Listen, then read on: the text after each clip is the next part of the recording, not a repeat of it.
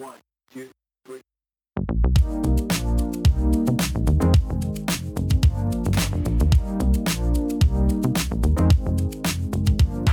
Salutare și bine ai venit la podcastul Asaftisme. Dacă te întrebi cum arată viața de designer din interior, îți zic un mic secret. E complicată, dar despre asta vorbim în acest podcast. Eu sunt Ștefan Asafti, povestitorul tău personal, iar în acest episod vorbim despre vechiul și noul act de a scrie. De ce vechiul? E destul de evident, e vechi de când lumea și pământul. De ce nou? E bine, pentru că în lumea în care trăim, scrisul pentru multe persoane s-ar putea să fie un skill nou. Mintea noastră este un organism foarte complicat. Acum zici una, în două minute faci alta. Crezi că ai găsit ideea genială, dar cumva ți-a căzut din buzunar și ai pierdut-o pe drum până să ajungi acasă. Tot mintea te ridică și tot ea te sabotează. Câteodată este atât de imprevizibilă că provoacă haos, iar oamenii din jurul tău se vor întreba What the fuck was that? De ce ai făcut asta? Nu o să înțeleagă nimeni ce e acolo sus în capul tău. Pentru a preveni haosul și a crea ordine, cea mai bună modalitate de a încetini procesul minții este dacă o pui pe hârtie. Exact, scrisul. Scrisul transformat într-o obișnuință. Mulți oameni cred că scriitorii se nasc talentați, sau, mă rog, nu doar scriitorii, dar și copywriterii și orice om care scrie. Tu designere, tu developere, tu medicinistule, tu n-ai treabă. Stai în banca ta, nu e pentru tine. E bine, este greșit să crezi că talentul e ceva ce există sau nu există. Talentul se dobândește în timp. Scrisul te ajută să-ți organizezi gândurile, să faci curat prin miile de idei și să prioritizezi ce este cu adevărat important. Believe it or not, scrisul chiar face asta. Poate vei spune, da, te cred, dar ce treabă am eu cu scrisul? Deși mi-ar plăcea să dețin ordinea asta, nu am timp. Și apoi, cine ar citi ce aș scrie eu oricum? Tocmai ai auzit sunetul bolii universale numită scuzită. O, da, ne place să ne scuzăm, să credem în scuzele noastre pentru că le repetăm over and over again, apoi să tărăgănăm și în final să nu mai facem ce ne-ar plăcea. Un plan mare se execută în pași mici. Știi momentul acela când ești super agitat și nu știi de ce anume să te mai apuci? Sună familiar? Sigur ți s-a întâmplat ca în clipa următoare să începi să-ți faci o listă cu ce e de făcut și deja lucrurile sunt mult mai clare. Sigur ai făcut asta măcar o dată și știi că este un sentiment foarte fain și te face să te simți cumva ușurat și mai încrezător. E foarte ciudat cum funcționează lucrurile câteodată. Prin simplul fapt că ai scris pe hârtie o parte din gânduri, lucrurile sunt mai clare și știi ce ai de făcut. Mi se pare ceva atât de simplu și atât de banal și mă întreb de ce n-aș putea avea experiența acestui sentiment ceva mai des. Mi-ar plăcea să am mintea limpede în fiecare zi.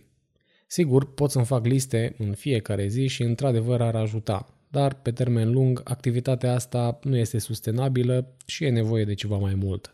A, și statistic vorbind, obiectivele scrise pe hârtie au șanse mai mari să fie îndeplinite. Nu o zic eu, o zice știința. Eu cred că actul de a scrie este mai important decât scrisul în sine. Sincer, asta este părerea mea. Calitatea conținutului crește în timp. Eu am descoperit această latură a mea de când eram mic, de pe la vreo 9 ani, când am început să-mi țin un jurnal. Încă am jurnalul și e din 96. A long time ago. Nu știu exact ce anume m-a determinat să-l țin. Nu era mare lucru, scrisesem vreo 2-3 zile și încă aveam scris caligrafic. Am reluat scrisul după vreo 2 ani, iar apoi tot mai mult. Intrasem în liceu și l-am surprins în scris aproape pe tot. Mi-am transformat captarea gândurilor într-un automatism. De obicei mă activam noaptea înainte de culcare. Ăla era momentul când creierul meu dădea semne de activitate sporită. Interesant e că nu puteam să mă pun la somn dacă nu scriam despre ziua respectivă. Indiferent cât de obosit eram sau ce oră târzie mă prindea, pur și simplu nu eram liniștit dacă nu scriam în jurnal. Am ținut activitatea asta până prin 2008. Pot spune cu mâna pe inimă că am învățat o grămadă de lucruri despre mine. Sună cam narcisist, dar până la urmă eu eram subiectul principal. Lucrurile se întâmplau doar prin ochii mei. Eu scriam, eu reflectam, eu observam și tot eu învățam. Toate astea m-au făcut să privesc lucrurile foarte diferit. Dintr-un motiv sau altul am început să văd o anumită ordine în viața de zi cu zi, în conversațiile cu oamenii din jur. Deveneam mult mai conștient de modul în care trebuie să mă comport față de lume în general. Când să tac, când să vorbesc și mai ales cum să empatizez cu semenii mei. A fost o perioadă foarte faină din viața mea care a contribuit semnificativ la formarea omului care sunt astăzi. Apoi m-au lovit responsabilitățile, bineînțeles, mi-am găsit un job și am pierdut în totalitate obiceiul de a scrie. Pe cât de greu a fost să-l formez, pe atât de ușor a fost să-l pierd. Dar este o vorbă care zice că all habits die hard și este foarte adevărată. Mi-am găsit leacul într-un audiobook de la Jim Rohn. Dacă nu știi cine este Jim Rohn, J-I-M-R-O-H-N, știi ce?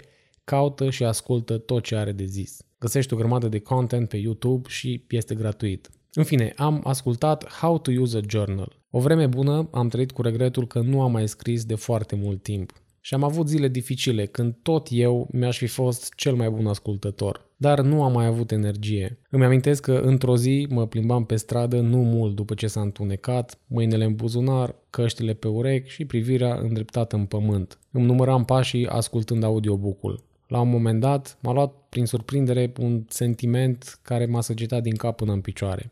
Acest audiobook mi-a dat palma necesară să revin cu încredere la vechiul obicei. Uitasem de toate beneficiile pe care mi le-a adus scrisul. Chiar uitasem complet. Și uite că îmi revenise pofta de scris, iar sentimentul de data asta era mult mai puternic, pentru că a stat îngropat atât de multă vreme. Am reînceput să scriu în 2018 constant, de 3-4 ori pe săptămână, iar din 2020 zilnic. Fiecare zi este mult mai clară. Știu cu o mai mare precizie ce am de făcut, sunt mai conștient de timpul meu, de oamenii din jur, iar calitatea deciziilor știu sigur că este semnificativ mai bună. Dar știi ce e mai fain?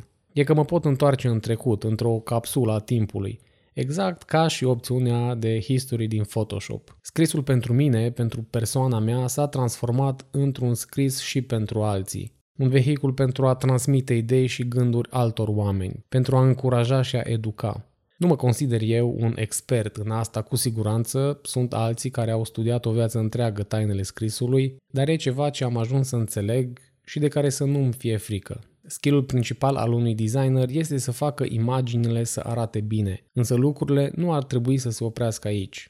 Pe lângă toate astea, comunicarea în toate formele ei este un skill set care te separă de restul. În acest skill set intră, bineînțeles, și scrisul. E bine, nu pot să nu fac mențiunea asta. Fostul meu coleg de la agenție, Mark, care este un graphic designer și ilustrator foarte iscusit, a avut tot timpul impresia că scrisul nu este pentru el. În contextul librăriei de design, i-am dat o mică provocare și a scris câteva gânduri. L-am prins cu mâța în sac. Omul are tot ce trebuie să poată scrie, adică scrie ce gândește, este autentic.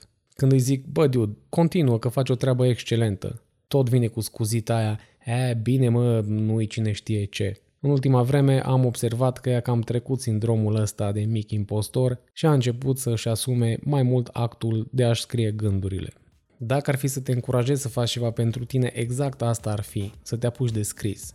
Scrie puțin, scrie prost, scrie pentru tine că nimeni nu o să te critique în afară de tine. Scrie mic, scrie mare, scrie despre cum ți-a fost ziua, pe cine ai întâlnit, ce ai făcut, cine te-a supărat, ce vrei să faci mâine, care e planul tău pentru a deveni mai bun, dar scrie. Pune mâna pe pix, iau hârtie și începe cu o prostie. Progresul se vede doar dacă lași urme. Azi ești om, mâine designer.